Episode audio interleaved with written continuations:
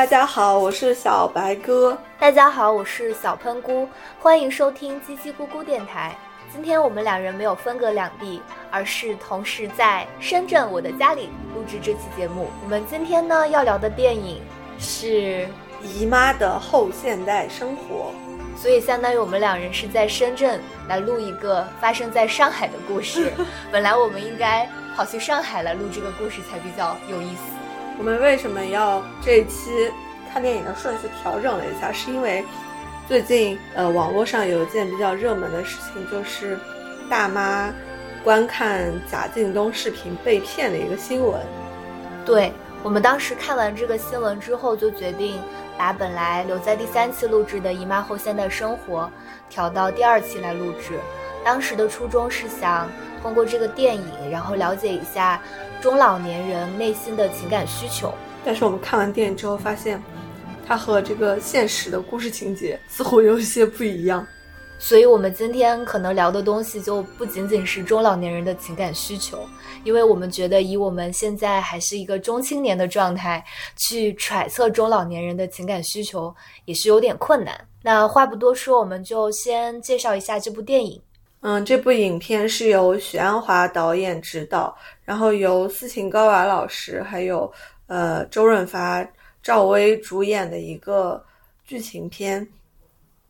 故事呢，讲述了呃一位上海的退休女性中老年知识分子的生活，主要是聚焦在她退休以后，然后她接连经历了三次骗局。最后黯然回到东北的故事。东北其实并不是他的故乡，嗯，他曾经年轻的时候在那里上山下乡知青，我觉得是他故事里虽然没有特别明确的交代他的前半生是怎么样的，嗯，但其实呃，在他经历了几个人生中的事件之后，我们其实也慢慢的可以看到他的人生的前半生大概是什么样子的。就首先他是上过大学，受过高等教育，然后会讲英语，感觉退休之前应该也是有做过小领导，甚至是体制内的生活。这些我就没看出来了。领导，我觉得不像。有一段他是对着那个方兴卓演的小贩儿，在他对对他讲这种爱护公共环境、五讲思美三热爱。我觉得那种扣帽子的形式，看上去特别的像领导批评下属。因为我觉得他如果做过领导的话，他的一些事情可能会更加圆滑。这种颐指气使，可能就是一种优越的感觉。嗯，下面我们就要讲一下这个。嗯，电影可能它的一些主要的内容，然后就来看这个主角儿他的一些人生经历，包括他的一些个性。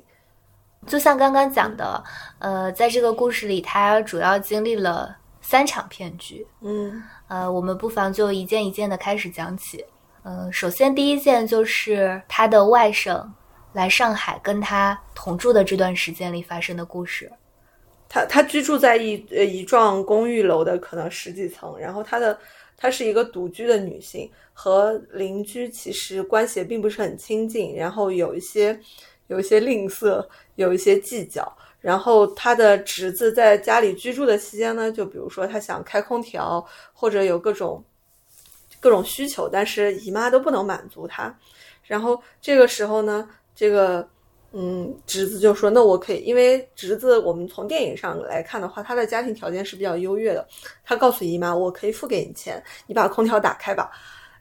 宽宽是因为什么出走的呢？去见网友。嗯，网友就是菲菲了。网友就是菲菲，就是他本来就是来见网友嘛。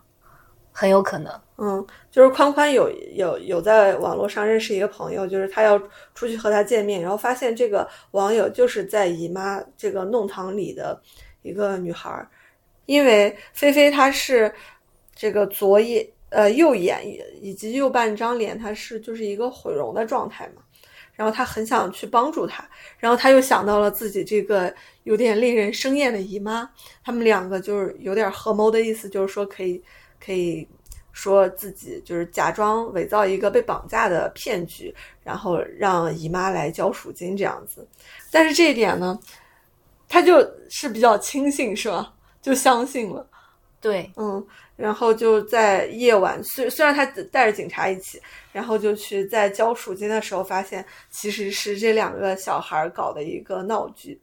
但是他还是比较比较大度吧，在警局里面就是撒谎说，其实这个诈骗不是绑架的这个骗局是自己设计的，就让这个警察同志表示非常的无奈。这一整段都比较搞笑，嗯就从上来斯琴高娃去接宽宽，就是他的外甥的时候，然后他一直在喊宽宽的名字，其实宽宽老早就听到了，但是一直就有一种回回避的心态，嗯就是不想让他姨妈接到自己。然后顺便说一下，宽宽在出场的时候，他是有一只腿上打着石膏，就是应该是受伤了，腿瘸的。嗯然后斯琴高娃老师在接他的时候就遇到了，呃，就是在那个站台的时候，就突然碰到一个人突然晕倒了，嗯然后他就立马撇清关系，说他是在大庭广众之下晕倒的，跟他没有任何关系。呃，然后这个时候是有一些工作人员就把这个人架走了。然后我们要现在就谈一下这个服不服的事情吗？嗯，可以啊，对这个电影呃上映的时候应该是在零六年，嗯那零六年的时候又发生了一个在全国引起很大反响的案子，就是彭宇案。那彭宇案之后，大家就全社会都在讨论一个问题，就是如果你在身边，如果你身边有人摔倒了，然后又没有其他人作为人证的情况下，你要不要去扶他？扶了他之后，他会不会讹你？感觉这个讨论持续了好多年，然后一度就上升到了关于社会信任、社会道德感的层面上。嗯虽然这些年已经好像少了一些有关这这样子的讨论，不知道是大家已经现在开始觉得可以服了，还是说我们的天眼系统太好了，已经不存在这种好种。像是后来出了一个什么类似于好人法之类的东西吧，我们也也有出好人法吗？我忘记了。嗯 反正而且有一年春晚的时候，嗯那个沈腾不是演那个小品，嗯，就是讲服不服的这个。这个电影上映的时候，这件事情还没有发生，感觉就可能一直以来人们都有这个困惑吧。对，嗯可能这种社会现象已经出现了，然后只是说彭宇案让大家从法律的层面上突然意识到扶起来的风险，法律风险是很大的。就是当然我们在讨论这个彭宇案的时候，并不是指他这个案子本身，因为而是指这种社会现象。就后期其实也零星的有看到过一些针对这种服不服的报道，但后续大家都有，其实我我关注到的案子里面都有说，幸好有监控，或者是幸好幸好有热心人呃之类的，就是帮那个热心的人澄清了他没有，他是真正的就是出于好心才做了这件好事。觉得跟媒体报道也很有很大关系，就是一个时间段之内，就是那种议程设置理论发挥作用。我们再回到电影哦，电影就是其实一开始通过嗯，就是通过宽宽的视角吧，他塑造的姨妈的形象是有点就是令人生厌的感觉吧，就是不太讨喜，就很小市民的一个形象。是的，然后在这个诈骗就是绑架骗局发生之后，他就相当于把宽宽这个遣送回家，这样子了，对吧？这个相当于第一第一部分的一个故事就已经结束了。嗯，但这边其实也埋下了一个小伏笔，就宽宽其实最后应该是觉得有点对不起他姨妈，然后他姨妈有一个邻居是一个非常赶时髦的老太太，在零几年的时候也已经有了自己的类似小灵通一样的手机。那宽宽因为家境比较好，他来的时候他自己也带着一个手机，呃，这个老太太就是呃。斯琴高娃老师的邻居的老太太就一直跟他宣扬这个手机多么的好，他当时讲了一句话，他说他不想要这个手机，就像是动物园的跟踪器。但后来宽宽可能是出于愧疚的心理，就把自己的手机包成了一个礼物给他留下了。嗯，就是在姨妈就是非常勇敢的站出来保护他之后，他可能就是对他的看法有些改变，嗯，然后这个这个侄子就暂时已退场了。对，然后就开始了第二场故事。第二场故事就进入到了这个保姆的碰瓷事件，是吗？对，嗯这个保姆的话呢，是他在一个馄饨摊上遇到的。不得不说，我们的这个斯琴高娃老师扮演的角色是一个非常热心肠的人，也是一个比较爱打听事儿的人。他当时碰到史可的时候，史可是穿了一身像是中式旗袍。嗯，然后迎宾的那种，对，迎服务员迎宾服一样，他就是坐在那个馄饨摊上，然后旁边已经摆了很多沾血的卫生纸，他的左脸颊也被划了一刀。嗯，他呃，斯琴高娃就坐在他旁边，然后就说：“我费心打听一下，你是遇到什么事儿了？”史可就说：“他是为了他女儿，然后跟别人要钱打架，然后被欺负了。”嗯，然后斯琴高娃就问他。呃，你女儿怎么了？他说他女儿生病，在医院里需要钱。接着许可就突然换了一副嘴脸，就问他你能不能给我钱？斯琴高娃就觉得莫名其妙，就走了。走了之后，可能他心里还是觉得于心不忍，因为他是一个很善良的人。他就说：“那我要就去医院看看，看看是不是你女儿，就像你说的那样。”结果真的在医院就看到那个小孩子躺在病床上。然后靠呼吸机维持，应该是得了什么症导致呼吸衰竭。然后这个时候，时刻讲了一句话说：“就我宁可他死掉，我重新生一个孩子，都比就是孩子痛苦自己痛苦强。”是大概是这个意思。嗯，然后这也是一个伏笔。这时候，四星高娃老师就非常的同情他，也相信了他的故事，就说：“我也想帮你，但我没有太多的钱，要不你来我家做保姆吧。”然后史可就去到他家做保姆。那个史可去他家做保姆之后，第一天晚上躺在床上，有一幕我觉得还挺让人动容的，就是他躺在床上突然流了一滴眼泪。嗯，你是怎么理解他这个时候流泪的心情？我没有在意他这一幕。哦，我我觉得还挺动容，因为我还蛮喜欢史可的。嗯，呃，他是我爸妈那个年纪的明星。就其实他后来去演的那些宫廷剧里面演那种比较年老的角色的时候，已经没有什么印象了。当时就觉得，可能那一刻他觉得世界上还是有好人的，就是也可能他觉得太辛苦太累了，就是有一个可以情感宣泄的出口。但是没有想到，私信高娃信任的这个时刻，在第二天做出了一件让他觉得匪夷所思的事情，那就是就是他去碰瓷儿了。他买了两个花瓶，然后就是因为这个叶如棠无法理解，在他这样经济窘窘迫的状况下，为什么还要花钱买花瓶？然后，但是这个保姆并没有给他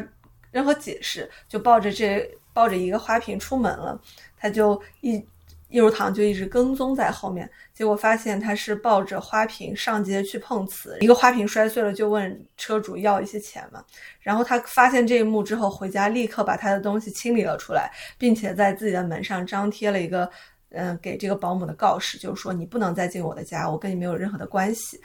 这个时候呢，保姆其实是比较开心的，因为相当于他赚到了一笔钱，他提了一一一条鱼，然后就是就是唱着哼着小曲儿回来了。结果发现了这个告示之后，他也没有任何的纠缠，就把这自己的这个行李带起来，抱着那剩下的一只花瓶走掉了。这一幕又就相当于结束了。哎，你还没有讲，他把那尾鱼挂在了他的门上，就留下了一点东西。嗯，就我们其实。我我就在想说，你觉得当时为什么，呃，史可他明明已经有工作了，还要去做这个碰瓷的事情？来钱快啊！你那个，比如说他买的花瓶，肯定是不是他自己说的八百块钱嘛？可能几十块钱。那我一天碰个好几个，就远比我在你这里赚当保姆赚的多啊！他保姆一个月是给他八百块钱，对吧？两百块，一个月两百，这么少？对。那你看他摔一个花瓶就要两百，而且他女儿的那种在医院的花费是远远高于他们的这个，相当于是远远高出他自己的这个收入的，对，所以他不可能像他以前，比如说他脸划破的时候，他是在餐厅当服务员，是人家没有给他把工资结清楚，他们发生了矛盾，才有这样激烈的一个。结果，嗯，然后他如果能凭自己的劳动赚到那些钱的话，我觉得以他的这种人物的人设是不会去做碰瓷的事情的。而且，就讲回到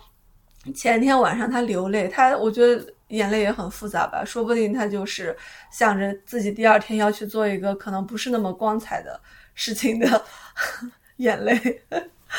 我我是感觉到他碰瓷这件事情应该。不是做第一次了，嗯嗯，应该是一个持续的状态，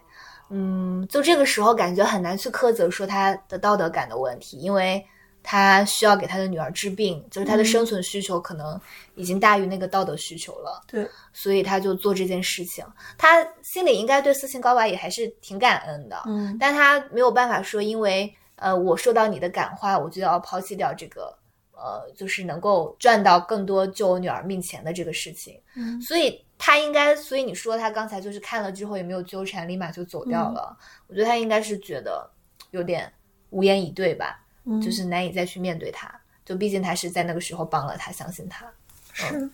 所以就是这个，就是这种生活的悲剧吧，这这一段，嗯，就突然第一段还挺喜剧的，然后这一段就挺悲情的，嗯，接着就进入到了第三段。第三段是华彩吧，有周润发呢。就是也是我们之前 关注到的和前段时间新闻契合的一个点，就是这个中老年妇女上当受骗记。她在公园里偶遇了一个嗯帅气的老伙子，就是因为他本身是一个京剧爱好者，然后在公园锻炼的时候发现了另外一个。呃，人就是周润发所扮演的这个潘之常，在公园里唱戏，然后他们俩就有点一见如故的意思，两个人约着在这个饭厅里吃了饭，然后聊了聊天，结果，呃，潘如常就告诉他自己有沙眼，然后这是一个小小的伏笔，结果出了门之后，两个人就是上天桥，这个顺手顺顺顺嘴就说，哎，我我要去买药，但是我没有带钱，你能不能借我三百块？然后他就完全不过脑的就借给了他三百块，之后这个老帅气的老伙子就消失了。对，他就消失了一段时间。对，然后他还曾经去公园在找这些就是戏嗯票友票友，就是说有没有再见过这个人，然后可能想把自己的钱要回来，但是就是其他人也没有见过他。但是他在某一天去买生煎的时候，发现这个店里这潘之常就坐在那里和别人可能谈天嬉笑，他就冲了进去。结果这个这个人，我不知道他是出于一种什么样的目的，立马立马就把其是恐惧或者是不好，应该没有不好意思的成分，就是把这三百块又还给了他。但是他做出了一个让剧情就是推推动非常快的动一个决定，就想要去这个叶如堂家吃晚饭。接下来就发生了一个非常搞笑的事情，就是因为叶如堂他回到上海之后，他是没有结婚。按照剧情来说，他是没有结过婚，他一直是一个独身的状态，也没有，嗯、也没有男性到过他的家里，这是第一次有成年男性到他家里，他会有一些他担心，说自己一直是清白做人，对，对，就是，嗯，不想被传流言蜚语。对，虽然他住在十二楼还是十三楼，但是他不能，就是因为这个人的到来，他不能坐电梯，他要带着他爬楼梯。两个人就在这个木质的楼梯上爬的，因为可能大概年龄他是在六十岁左右，他们就爬的气喘吁吁。结果爬到一半之后，就是带的水果掉了，潘志常就说我不爬了，我不去你们家了，然后就准备准备回去，但是。两个人在吃完这个掉落的西瓜之后，就是潘之常这个聪明的小脑袋瓜就说：“那你介，那你给别人介绍我是你的表弟就好了。”就是他一开始是很有对这种身份的遮掩的关系，想到一个妙招之后，他好像就找到了这种打通一切关节的一个解释的渠道，他就又很自如的带他去坐了电梯。两个人在家里吃饭的时候做了好几个菜吧。就是潘之常夸他的这个餐具，呃，让他想起他妈妈用的餐具。对然后红烧排骨也是妈妈的味道，会放很多的糖。对，说着说着就哭了起来。然后他们在这里唱戏了嘛？唱了，嗯，因为两个人潘之常还是也算一个票友嘛，两个人是有共同的爱好的，所以就还挺谈得来的。之后发生了什么呢？我觉得这段剧情有点长，我们可以分开讲一下，嗯就是可以往前找补一下，因为我们可以讲一讲潘之常当时在餐厅里介绍自己的时候讲的那一段经典的话。嗯我觉得也是那一段话让呃斯琴高娃，也就是叶如棠，嗯嗯、就是感觉像是寻觅到了知音，嗯重新焕发了爱情的感觉。我记得当时他介绍自己的说时候，说自己什么都懂一点儿，是个杂家，懂戏曲。然后懂诗文，对一切美的东西有向往，喜欢美人、美景、美画，对于不美的东西就不感兴趣。我觉得这句话很高级，嗯就是在男生的套路当中，因为你看我们的私信高娃老师就被迷住了，嗯嗯，然后他还讲了一段他对古典诗词的意见，嗯，你有印象吧？我忘了。就他讲说，他觉得一切尊重女性的诗人才是一等的诗人，嗯所以杜甫是一流的，呃，屈原是一流的李，白只能算二流。对。嗯然后我想插一个话题，就是我们不是说这一段是我们本来以为会跟贾进东的那个新闻有相似点的地方吗？想聊一个 话题，就是你觉得靳东老了之后跟周润发的年纪老到跟周润发年纪相同的时候，谁会比较帅？周润发吧。我也觉得周润发，靳东脑袋有一点大，周润发感觉风度翩翩，而且靳东讲不出来这种，就是讲不出来这种诗词歌赋的东西。就是从从一个旁观者的角度，观影者就在看周润发跟叶如棠在餐厅里的这一段这种类似于风花雪月的表达，就我我会觉得很油腻。但是我们现在但是你对你如果坐在桌子的对面的话，一定会很受用。是的，嗯，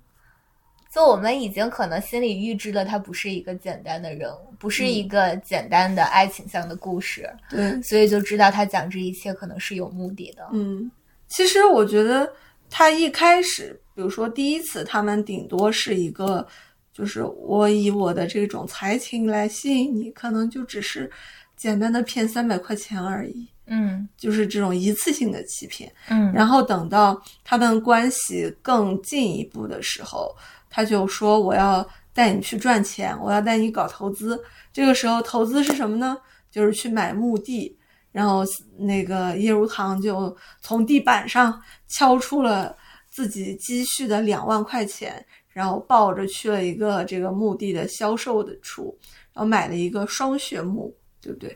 嗯，然后在没过多久之后就戳穿了这样一个，当然他也没有交代清楚这个老潘是不是故意要骗他，还是他只是一个这个骗局中的一一个棋子而已。嗯但是最后的结果就是，嗯，叶如棠自己的这种老本儿已经就是没了。然后它里面说了一段什么：“你十七，我十七八岁，你骗骗我，我还可以挣回来。嗯，你你现在就是骗我，就是绝了我的路。对，就是因为这是相当于是他的养老钱嘛，而且在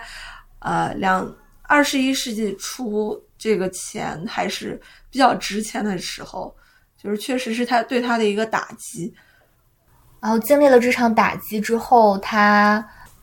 反正他就痛哭的躺在了床上。嗯这个时候睁眼的时候，发现周润发又陪在他身边，嗯但是他就喊让他滚。嗯喊完滚之后，他又睡过去，再醒来的时候，呃，周润发就陪了他一晚上。接着呢，周润发就离开了他家，嗯然后有一个特别帅的背景，就是他把自己的风衣披在自己的背上走走掉了。这就个人就像是就像上海滩的那种感觉。，对，当时我就感慨，哇，发哥真的是帅，就是这个动作，嗯你就是哪怕他渣，你觉得是做了一场欺骗的梦，嗯也感觉心甘情愿了。嗯嗯然后他就这个男人就从他的生命故事当中消失了。嗯而且这一段里面的笑料特别多。我们刚才讲的时候，其实略过了一个特别搞笑的地方，一讲起来就觉得特别好笑。就是呃，他们两个这个关系如火如荼发展的时候，有一天两个人约着去游泳，就是周润发在穿着泳衣在热身活动的时候，突然发现前方有个红彤彤的女子，就是叶如棠，穿着自己用红色毛线织的泳衣。连体泳衣出现了，还织了一顶红色的帽子，就是他那个浴巾一打开的一一瞬间，就是如果现如果是在院线的话，一定是爆笑全场。然后他就是，这个时候，其实老潘已经有种非常尴尬的表情，对，然后他就立这个这个叶如棠就立马跳进了泳池，没有想到最更高潮的部分来了，就是这个毛线掉色，他把泳池染红了。这个时候他还在水里不停的叫老潘老潘老潘，但是老潘已经有点不行，就是装作不认识他的样子，一直在岸边。这个时候有一个。男士就下去捞他们，以为他可能溺水或者怎么样，结果就讲了一句更经典的台词：“是阿姨，你怎么来例假还游泳啊？” 我们两个看到这一块已经要笑到抽搐。我现在想起来还是觉得特别的搞笑，就那个剧照实在是太经典了，就大家有机会的话可以搜一下这张剧照，感觉非常适合当表情包或者是做头像。对，就是我们讲回到剧情，他为什么要穿的这么搞笑呢？其实，在他自己的解释里面是有正当理由的，因为他有风湿性关节炎，所以他需要把自己的身体保护的很好，所以呢，他就穿了这么一身衣服。那他风湿性关节炎的这个点，他一直在，就是不论是他讲或者剧情里面一些。道具的出现嘛，就比如说他盖的被子的被套是用毛线织起来的，对。然后他这个侄子来家里想外甥啊，外甥想来家里开空调的时候，他说姨妈不能开的呀，姨妈有风湿性关节炎。结果第二天他侄子跑到他的房间，发现他空调开着。其实我刚跟讲这个风湿性关节炎的时候，我突然想到，其实这个也是对他呃过去生活的一种。背景的暗示，嗯，就因为这样子，我们就再剧透一下后面的剧情。因为讲到说他最后回去了东北嘛，其实他年轻的时候是在东北生活过的。你想，如果他是一个上海本地人，他去到东北的话，可能是在那种极寒的环境下，才导致他有这种风湿性关节炎啊之类的东西。我觉得有可能的。对，嗯，这是这是一种铺垫，是吗？有可能。其实也可以再讲一讲，就叶如棠在讲自己身世的时候，就说到他说自己是出生在一个大家庭里，然后他妈妈是二房太太，嗯，然后他眼见着他妈妈失宠，然后失宠之后，他妈妈的生活里都是对他非常严厉的，所以就造就了他的性格。就当时我觉得他讲的话里面基本上都是骗人的谎话，嗯，他还讲说他家。曾经就在哪里哪里，然后后来，但是有一幕转到就是他们两人在他家里，在呃潘志长家里的时候，发现是一栋很大的，然后破败的楼，对，是那种洋房或者别墅的感觉，对，然后确实有很多戏服，他们里面就穿的应该一个是贵妃醉酒杨贵妃的一套服装，那是潘之常穿的。然后叶如棠穿穿的应该是虞姬的那套装，他们两人就是扮上戏服，用戏腔说话，互相不停的用相机还是手机拍照，感觉那一段有一种戏梦人生的感觉，就觉得斯琴高娃在那段时间过得应该是真的很快乐的，还有种老年人的浪漫，对。不合他不似乎不符合他年纪的浪漫。就有一个小细节，我觉得特别好，就是当时斯琴高娃也同意了要投资呃墓地，然后他在那里很焦急的攥着他的钱在等，呃，等周润发过来。周润发就跟他就是隔着一道花篮花树丛吧，就一个灌木丛，然后出现就跟他说：“你直接跳过来呀。”他就跳过去，他一下就抱住了他，他还把他两脚一蹬，嗯。就有一种真正的甜蜜的感觉，但马上发现他被骗走了钱。对，你觉得他是周润发是诚心的，还是他也不知情？不好说。第一次看的时候，我就觉得他是故意的，是就是完全完完全全的一个骗子。但是就是包括他在他守守一夜的时候，就是是为了自己能够全身而退，说我确实是嗯。我也不知情，然后你看我现在对你还是这么的好，然后你那你让我滚，那我就滚了，我就消失了。就这这件事情，我可能是有责任，但最大的骗子还是这个可能那一方，我只是一个小小的责任，但是就是是这种技巧嘛，就是认为他是一个彻底的坏人。但是现在我就感觉，如果把他想象成一个彻底的坏人，对这个女主就过于残酷了。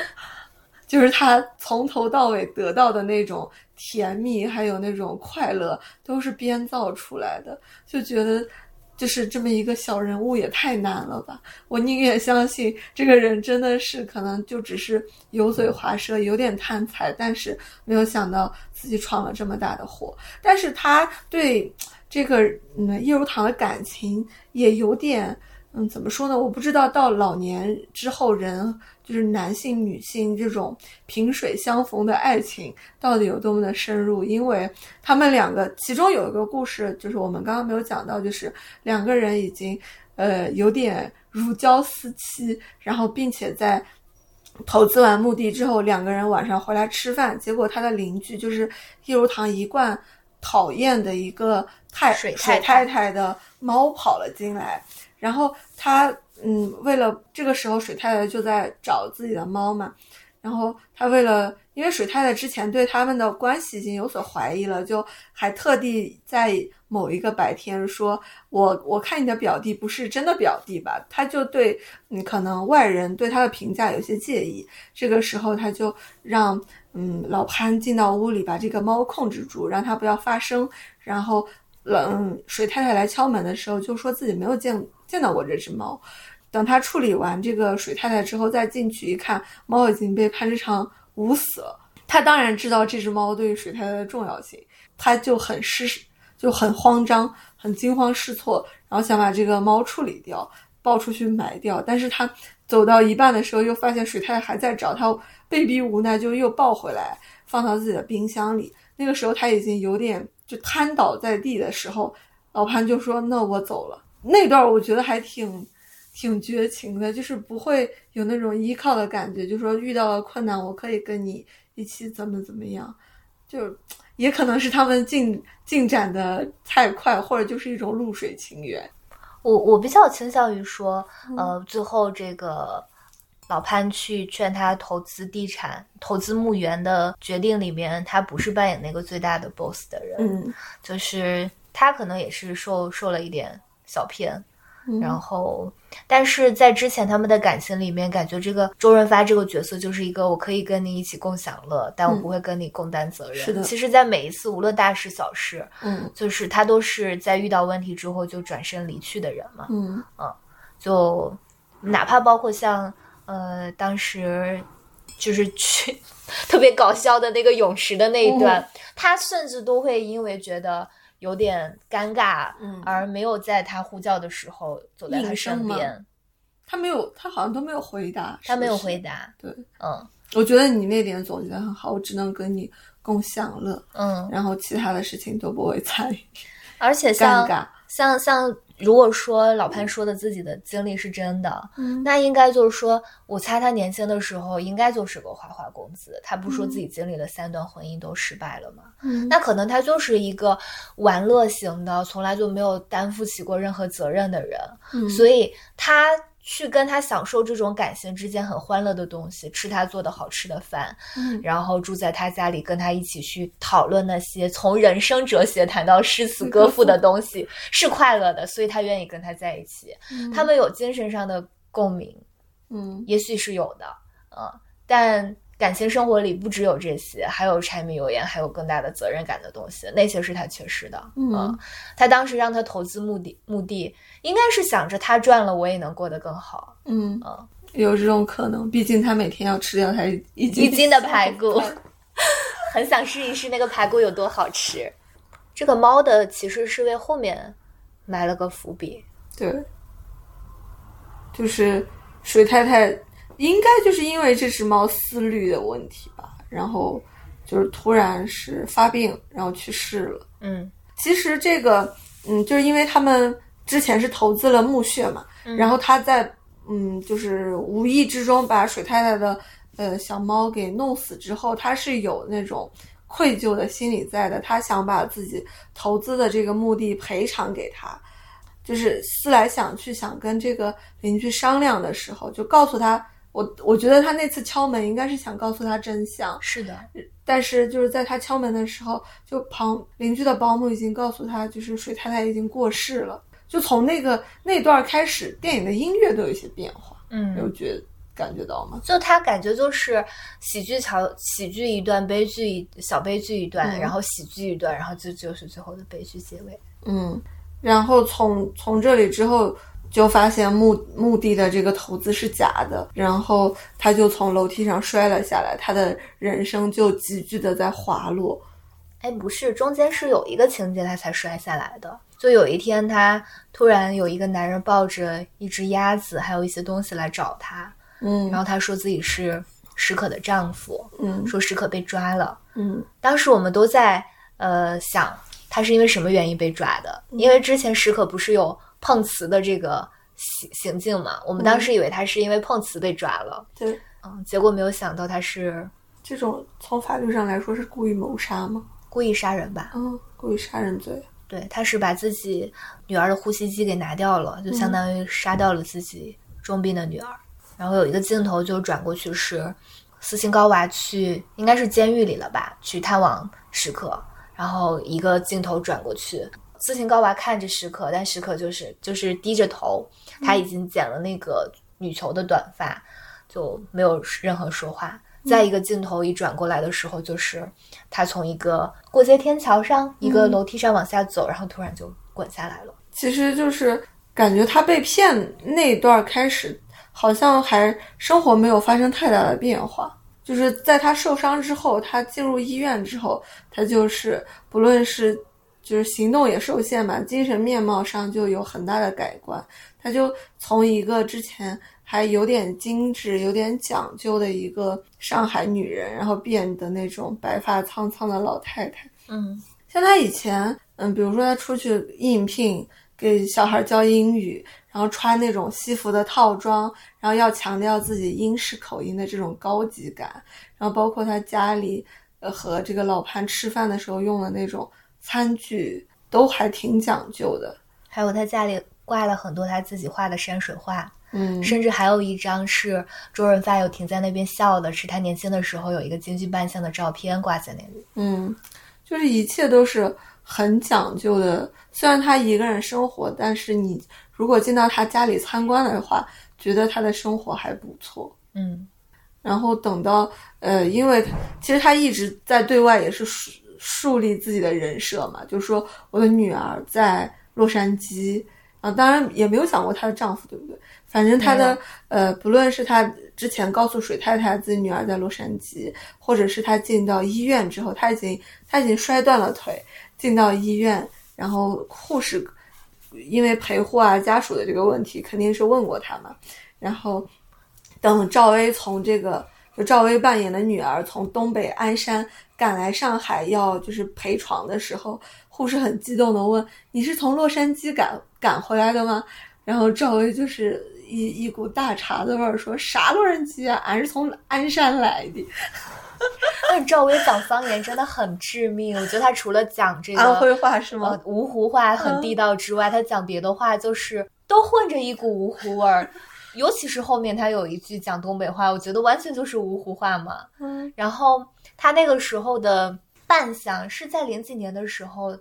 那个时候人都是那样装扮的吗？穿着一套红色的皮夹克，就上身是皮夹克，下面也是红色的皮裤。然后她带着她老公一起过来，然后扎了一个很高的马尾，用那种毛球的，就是那种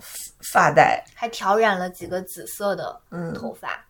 她过来陪床之后，结果根本不是在陪床，嗯她就跟她老公像两个小孩子一样，然后在这里下棋唠嗑。呃，斯琴高娃都尿床了，然后也没有人管。后来应该过了一个多月吧，就是休养好了之后，他们就打包回家。在这个回家的路上，赵薇跟她老公就走在前面，走得很快，但斯琴高娃没有恢复得很好，走在后面就走得很慢。突然，斯琴高娃讲了一句：“我想吃螃蟹。”然后这个点不知道为什么就突然触到了赵薇，然后赵薇就开始数落她的妈妈，然后就讲述了她的前世。对，一直其实这已经到电影非常非常后面的部分，因为这个时候就点出来说，你当年嗯，既然不爱我爸，为什么要嫁给他，然后生了我？结果你有机会回上海的时候，你就这个时候插了一个画面嘛，就是应该是当初他要离开的时候，他提了一个很大的行李箱，然后用一块头巾包裹着，然后就是头也不回的走掉了。就是这个这个形象应该是给孩子留下了很深很深的一个阴影。然后他就在上海的街头勃然大怒，但是这个 画面一转，他们三个人还是去吃了螃蟹。我也不知道他为什么要讲我要吃螃蟹呢？那螃蟹是一种精致生活的象征吧？但是在吃螃蟹的时候，他是他是牙掉了吗？还是怎么样？那个镜头我没有看明白什么意思。我也没有看明白，就是但是感觉那么大块又不像牙，应该不是牙。嗯，然后从这里之后，相当于他就开始应该就是要回到东北去了。但是你说他收拾这个鹦鹉送给水太呃不是要送给菲菲外婆的时候，他想回去吗？想回去的。他如果没有想要把鹦鹉送给他的话，他为什么？如果他没有决定要走的话，为什么要把鹦鹉托给别人呢？嗯，那其实那一段我也不知道他为什么要加进来呢，就是这种上海老年人到最后晚年生活的一个去养老院的一个必然嘛。就感觉所有出现的人物都要给个交代吧。嗯，就是有来有去是吗？嗯，也或者说他们，但其实你看菲菲的外婆的年纪，嗯呃，跟斯琴高娃的年纪，跟那个水太的年纪，应该还是差差一些年岁的。嗯，最起码就是按照剧中的年纪，应该要大出二十多岁。嗯，他已经没有牙，然后非常老，已经有点这种阿尔兹海默症的感觉。然后这个太这个老太太呢就被养老院的车拉走了。斯琴高娃也从这里就回到了东北的，不能说东北老家，就回到了曾经几十年前的家。然后镜头切换到东北之后，就和上海的那种精致有很大的落差感。嗯，就他他回到东北的生活，还是以这个宽宽他的外甥的视角来讲，就也是一种有始有终的感觉吧。就宽宽去东北看他的姨妈，经过了一路的工具，他最后是坐着一个那种平板三轮车，然后、嗯呃坐到了他姨妈住的一个有点像大筒子楼的那种地方，嗯。然后就见到了他的姨妈，见到了他的表姐，然后表姐的丈夫，还有姨妈曾经的丈夫，应该是相当于他们又复合了，或者是其实当时他离开的时候根本就没有实质性的离婚。然后接着就是展现了这个家里的这个图景是什么样子的，嗯、家里的这个冬天的大白菜，然后墙很黑，好像还有炕，是不是？有没有看我不记得，我就记得他那个墙上挂了一串那种穿起来的辣椒，然后还有一些玉米，嗯然后还有就有一个场景是，呃，这个谁的丈夫，呃，斯琴高娃的丈夫，嗯然后就是早上起来一边看着一边提裤子一边看电视一边刷牙，然后看到搞笑的地方，还一下子噗嗤就喷出来了。对就是一种非常粗鄙的形象。他然后斯琴高娃就在这里收拾家务、嗯拖地，来回拖。然后这个时候就是赵薇就跟她老公吵架嘛，嗯就是吵到鸡飞狗跳，但两老两个老人就是那种见怪不怪的样子，估计就是他们日常生活。然后这个时候其实是对呃赵薇的这个女性形象是有一点延展的，就是我觉得还是给了她一定的表演空间的嘛。嗯就是当她第一次在这个餐桌上跟这个宽宽聊天的时候，知道宽宽明年就要去澳大利亚了，她听了就很羡慕，那你妈也把我整整一个。我给你什么中介费。嗯然后她应该是很向往离开这个鞍山的，就不嗯见得是说她想出国，那我觉得她是想离开这个小地方，离开这种单调的生活方式。然后，嗯，后面就是她跟她老公吵架，嗯然后就开始打架，就这个就想到了最近在说东北的离婚率很高，然后说东北的家暴率也很少，因为这个女性很能打，就是这个里面就看出来赵薇很能打，我觉得她那一段演的还挺东北的那种感觉。然后她那个老公帮她找了个工作，应该是在饭店当厨师，有一段我觉得特别美，就是赵薇炒菜的那段嘛。就没有他在外面抽等烟的抽抽烟那一段儿，就是几个几个厨师，然后就在门口等着有人叫的话，他再进去炒菜，就在那里吸烟，我就觉得好美啊。嗯嗯，那后来他还是接受了这样的生活，去炒了那一盘不知道是什么的菜，感觉他滑油的那个动作跟美食作家王刚比起来不是很专业。他是演员嘛。嗯，其实你他两种生活，就你从他用的碗，我就感觉对比的也很明显。它之前是那种小花碗那种瓷的，然后到这边的时候就是感觉是我很小的时候老家用的那种土碗，白白的啥也没有。嗯，然后在东北的家里，这个叶如棠已经不怎么讲话，在家里好像是没有说话的，对，对吧？他一句话都没有讲。没有，包括他们在饭桌上吃饭，就是嗯，两个年轻人可能在交流，然后包括她老公在那里傻兮兮的坐着，她一直在做家务，包括她女儿和女婿的争吵，她就是一言不发，一种逆来顺受的那种感觉，就在这个环境里很麻木。我是觉得，就两种生活差异太大了，包括她最后最后一幕，其实就是。因为她现在的老公以前是工人嘛，下岗了，就是只能可能在早市上摆一个小鞋摊儿，嗯两个人一一大早出去摆摊儿，各个摊位才把自己的东西拿过来，他们把鞋子放好，呃，一个人去打开水，这个这个留下的非常普通的六七十岁的老太太就拿出一个，头发已经花白了好大一片。就拿出来饭盒，就吃馒头吃咸菜就结束了。就他在吃咸菜的时候，然后背后就响起了京剧的，应该是收音机里放出来的京剧声。看他的表演，应该是他有想到一些什么。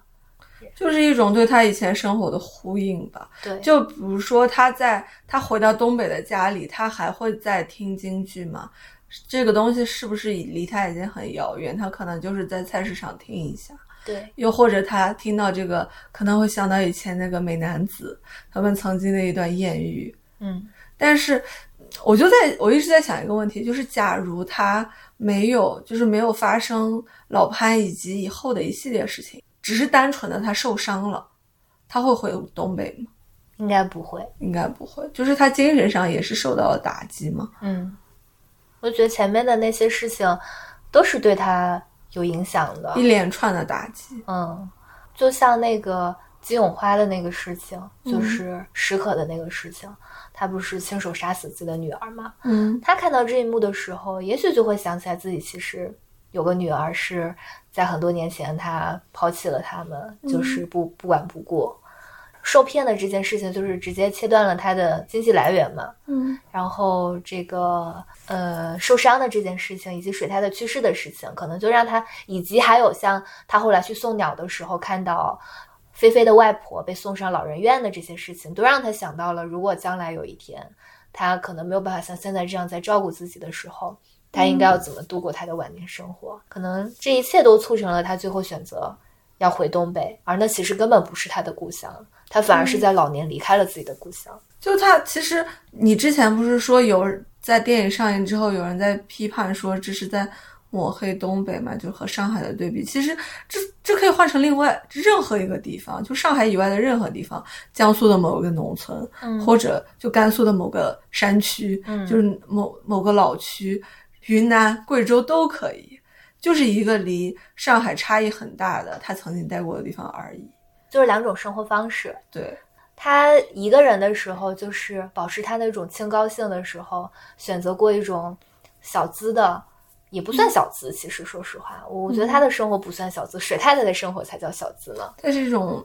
矫情。就是一种我觉得是有些精神追追求的生活，和一个选择有有人在身边，算是个伴儿。但是可能就世俗生活占了绝大多数，你要去为生存、为生活而愁的那种生活，就是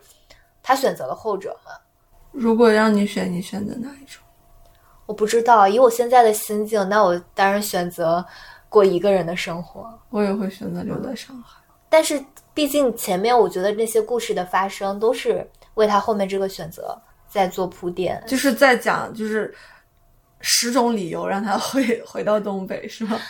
嗯，就可能就是我反正看了一些这个电影里面都会有这样子的情节，以及包括可能跟就是家里的长辈，他们就是我也有一个姨妈，就是我一个大姨，然后她是呃，就是我大姨父原来。跟他在一起生活的时候，大姨夫得脑脑癌，然后就是他也很坚强的人，就他患癌之后还生活了十年，就后来就那那段时间，我大姨大姨是很辛苦的，因为她是要照顾一个病人，然后结束之后，大概后来过了几年，我大姨就是又再婚了嘛。然后再婚之后，其实就是我那个新的大姨夫对她挺好的，呃，但我感觉他们的再结合里面更多的就是一个老年了，大家相互有个伴儿的感觉。嗯，就可能那种陪伴感，是我们现在年轻人所没有办法理解的。就如果说水太太还在，我觉得那也算是一种陪伴。她要的不是一个，就是潘之长理想中的潘之长，可能是他觉得最适合的一个伴侣，就是有精神上的共鸣，然后有生活上的陪伴，还很甜蜜。然后水太太就代表那种有个人在关心着我，就哪怕是以一种就让我觉得心烦意乱的方式。那可能等他回到东北的老家、东北的地方的时候，就是有个人知道我是死是活的那种感觉。但是我还是没有办法理解他的选择，因为我觉得有这样的陪伴不不如没有，因为他那个环境以及她老公所呈现出来那种状态，就是会让我我觉得我的生活是真的是，就比在上海已经就是好像已经掉到底了，就是比那个底更低，就没有指望了。对。但他本来可能在上海的生活经历了这一切打击之后，已经觉得没指望了，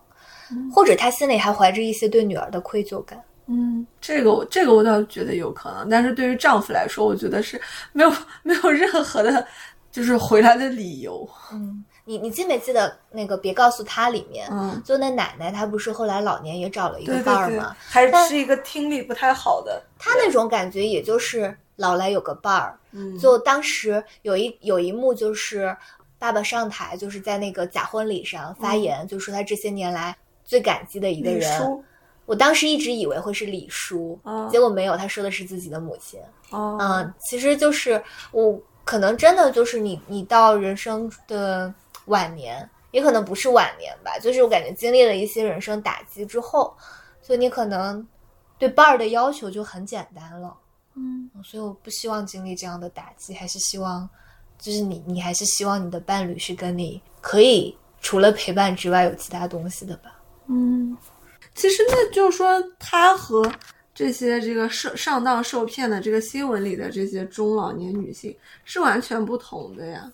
他们可能是陷在认另外一种就是自己不认可的一个关系里。然后他可能想获得一个暂时性的解脱或者疗愈，就从他们就是新闻里的那些女老年女性，她是文化程度不高嘛，她就以为就是刷抖音看到这个贾静东说：“姐姐我想你了，姐姐给我点一点一个屏幕右边的小心心好不好？”就是以为这种话都是说给自己。首先他们个体就很不一样，然后他们的需求又。我觉得都是情感需求，它具体的就表象上的呈现不一样，但我觉得都是情感需求，就甚至跟买保健品都一样，只不过有的是看起来像是男女之情的情情感需求，有的看起来像是说是子子女和父母之间的情感需求，但都是因为他们情感上得不到满足啊。但是你就我那就是我就说比较的阶段，就比如说他跟潘之长可能是像这种，然后那他回到这种东北，就跟这些人的需求是不一样。那个时候他可能已经对生活没有期待了，是不一样的。就他回去的时候，我觉得是跟他们不一样的。这个那个什么黄月，化名为黄月的这个这个女士，六十岁，那那个江西电视台在拍她的时候，她都就她老公告诉她这件事情是假的，什么。什么贾京东之类的，她就暴怒，然后就打她老公，怎么怎么样？那这是她老公自己讲出来的吧？不是，就是就是电视画面吗？对。那我也不愿意一个美好的东西，对，然后被我讨厌的人还撕开了，告诉我就是他之前跟他儿子不是去了趟东北见靳东嘛，没有见到，就是他还在找，然后最后是就是孩子好像让公安局。就也是帮他撒谎，就是说这个不在这里，怎么怎么样都没有，也没有戳破他，然后就已经如痴如醉的这种。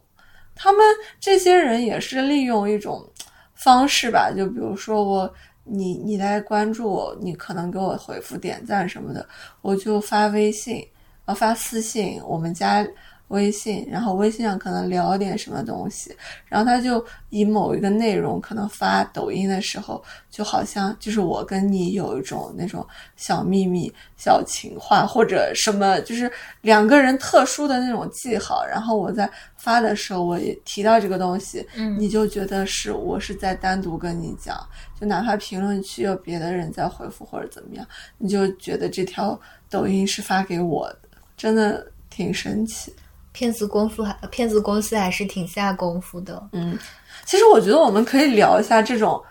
短视频平台新媒体对中老年人的影响。这个可能你 你你对你爸妈的观察比较多吧，就可能我爸妈用的比较少，然后我真的是我就没有什么太多可以聊的我。每天都在担心我爸妈在快手上受骗。哦我跟你讲过吗？就是我妈在快手上买过一个情感什么咨询课，三百九十九还是二百九十九？所以阿姨是在做知识付费。，对对，她在她在快手上给一个情感主播知识付费，然后这个情感主播讲的内容是家庭、婚姻、育儿，然后上五十节课。说一个群里有五百个人，可能有很多个群，但是这个主播在讲到二十节课以后就不讲了。那他还挺良心的，他讲了二十节课，我以为他讲完两节课就不讲。然后我就说，你的生活经验还不足以让你应对就是遇到的问题嘛，你还要去讲一个可能就是阅历啊、资历啊都没有你丰富的人去讲情感问题，我就很难理解。一起出去玩的时候，我妈每天早上起来都会看那种就是快手的直播，然后我就我完全看不下去。就有一些是唱歌的，有一些是聊天的，他还跟我科普快手主播之间的一些矛盾啊、纠纷啊，或者什么有几个，他讲了几个超级大主播，我都没有听过名字，他就觉得我好像很无知的样子。他还在快手的那种直播里买过那种假珠宝，还跟我说很好看啊，就好看就行了，为什么一定要说它是假的？我就一直很担心，随着他们年纪越来越大，他们这种上当受骗的平台早已经变成了这种直播啊，就是这种视频平台。我不知道，因为我妈还在用钉钉，每天要督促我弟的学习之类的，所以她没有没有这方面的什么。而且她用了一次拼多多买东西，买到之后她觉得很不满意，然后她就只用淘宝了。之前拼多多火了之后，她还在拼多多上买了很多东西，嗯她就觉得很便宜。嗯，下面我们来讲一讲这个叶如棠的性格特点，他是一个什么样的人？你总结一下。首先他是一个就是具备一定知识水平的人，我觉得他是一个曾经有过文艺梦想的人。你看他喜欢家里有书画，然后喜欢戏曲，然后又能讲一口英文，嗯，然后她应该是说，我觉得在年轻的时候，应该是一个很热衷于这些文艺啊，然后可能想要从事一些跟艺术有关的工作的人，可能但是经历了文革，经历了上山下乡，就那是一代人的青春吧，突然就被送到了农村去，然后他们要去接受这种所谓的劳动改造，也不叫劳动改造，就是他们一代人就被送去了农村，其实是没有明天的。就在那个时候，他们不知道什么时候可以回来，就是那种年轻的时候，或者说我觉得他中年的时候的人生都被耽误掉了。就他老年的时候，他觉得自己跟身边的人是不一样的，他是瞧不起那栋楼里的其他人的。他每次讲起来都说其他人是瘪三。嗯对，然后就是，而且我我觉得他应该也是一个严以律己、严以律人的人，就是他对自己跟对别人都很严格，哪怕那是他外甥，我觉得他是很喜欢他外甥的，就是是有那种，他应该是对小孩子有这种亲近感的，但是他对他的要求还是很严格，不让他开空调，不让他这个用冰箱，再有就是。他心里是很很善良的，他是有自己的那种价值观跟道德准则的人。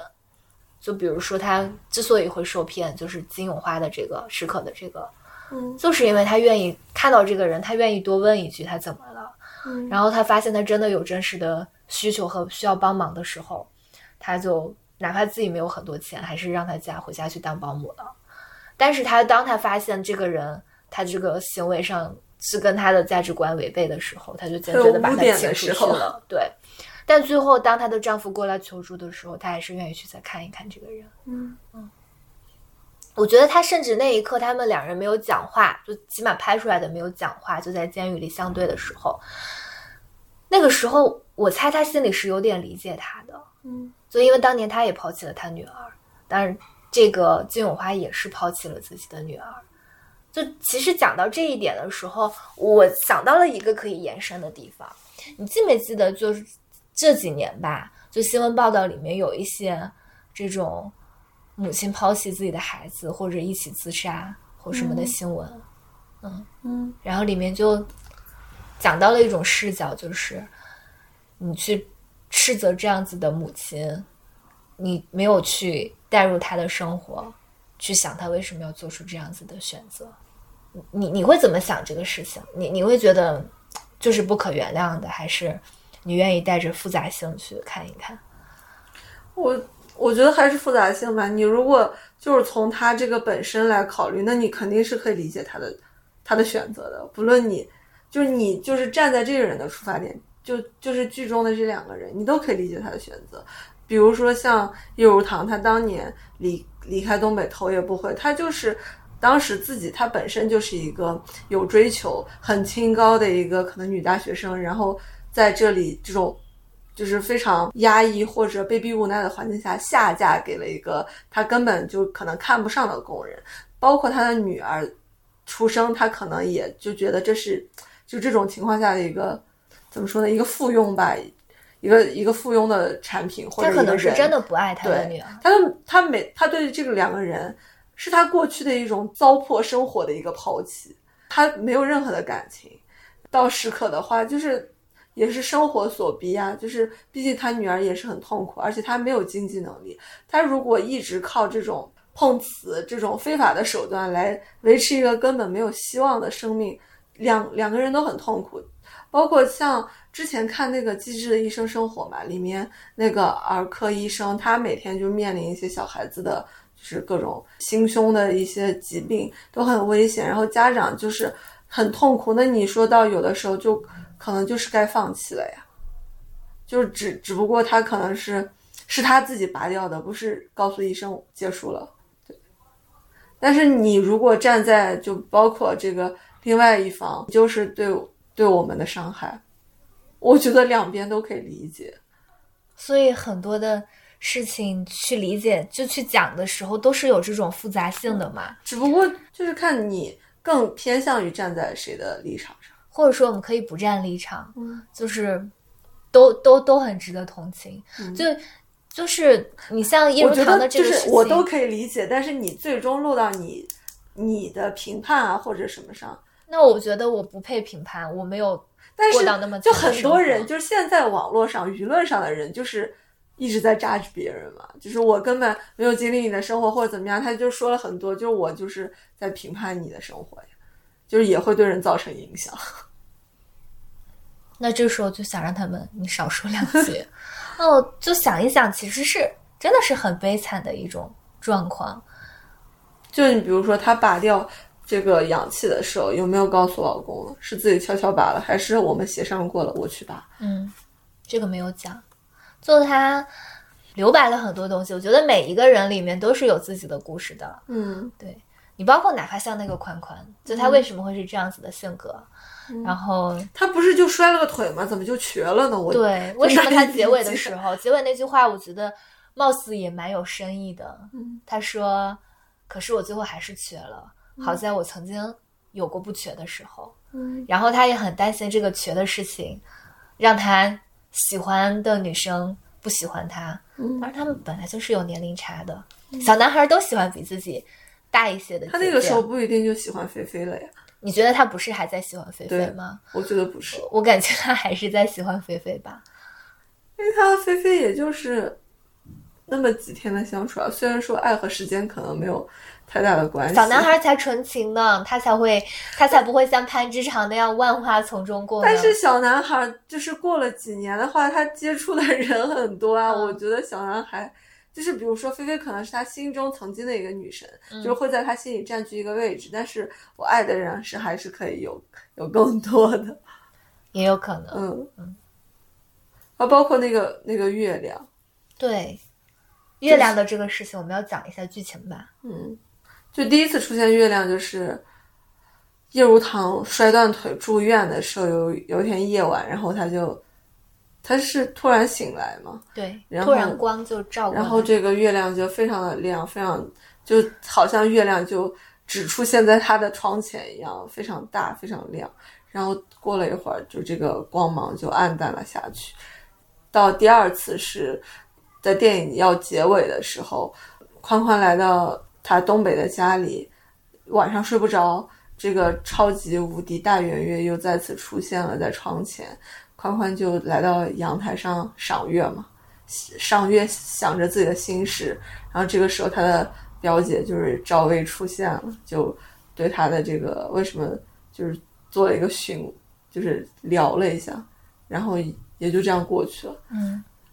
主要是这个月亮不是像，嗯，一般影视剧里它就是一个远远的一个小小的，它是它是很大的，它就是大概六分之一的一片，嗯，很超级的大月亮，就是在你的小小的窗子里出现，它都是沉下去的嘛，嗯，就感觉它，而且这这一幕是在这里面，就是所有的写实的剧情里面唯一超现实的东西，嗯。就是感觉它就是美好的象征，但它可能就消失了，它就照亮了一下你的人生，然后就沉下去了。但是我不知道它为什么要出现在这里，就像一个总结性的东西嘛。它如果它是一个隐喻的话，它不应该更靠前？它不是那种隐喻吧？可能就是，而且如果差不多也是在他的人生就是各种事件发生之后，要走向一个要沉下去的地方才出现的呀。嗯，他没有，他前面没有，他不是一个反复利用的意象，就他出现的，说实话有点突兀，对，有点突兀。就是，而且第二次我是更最不能理解的，就是为什么宽宽这里他还年纪轻轻的，对，嗯，就是还是就是说，在他的视角里，他本来就是他可能对。片名讲的就是姨妈的后现代生活嘛，嗯，就是以这种这个侄子的这个视角来看到这轮月亮。这也是我们的疑问。对，有机会见到许鞍华导演，可以当面聊一下哦。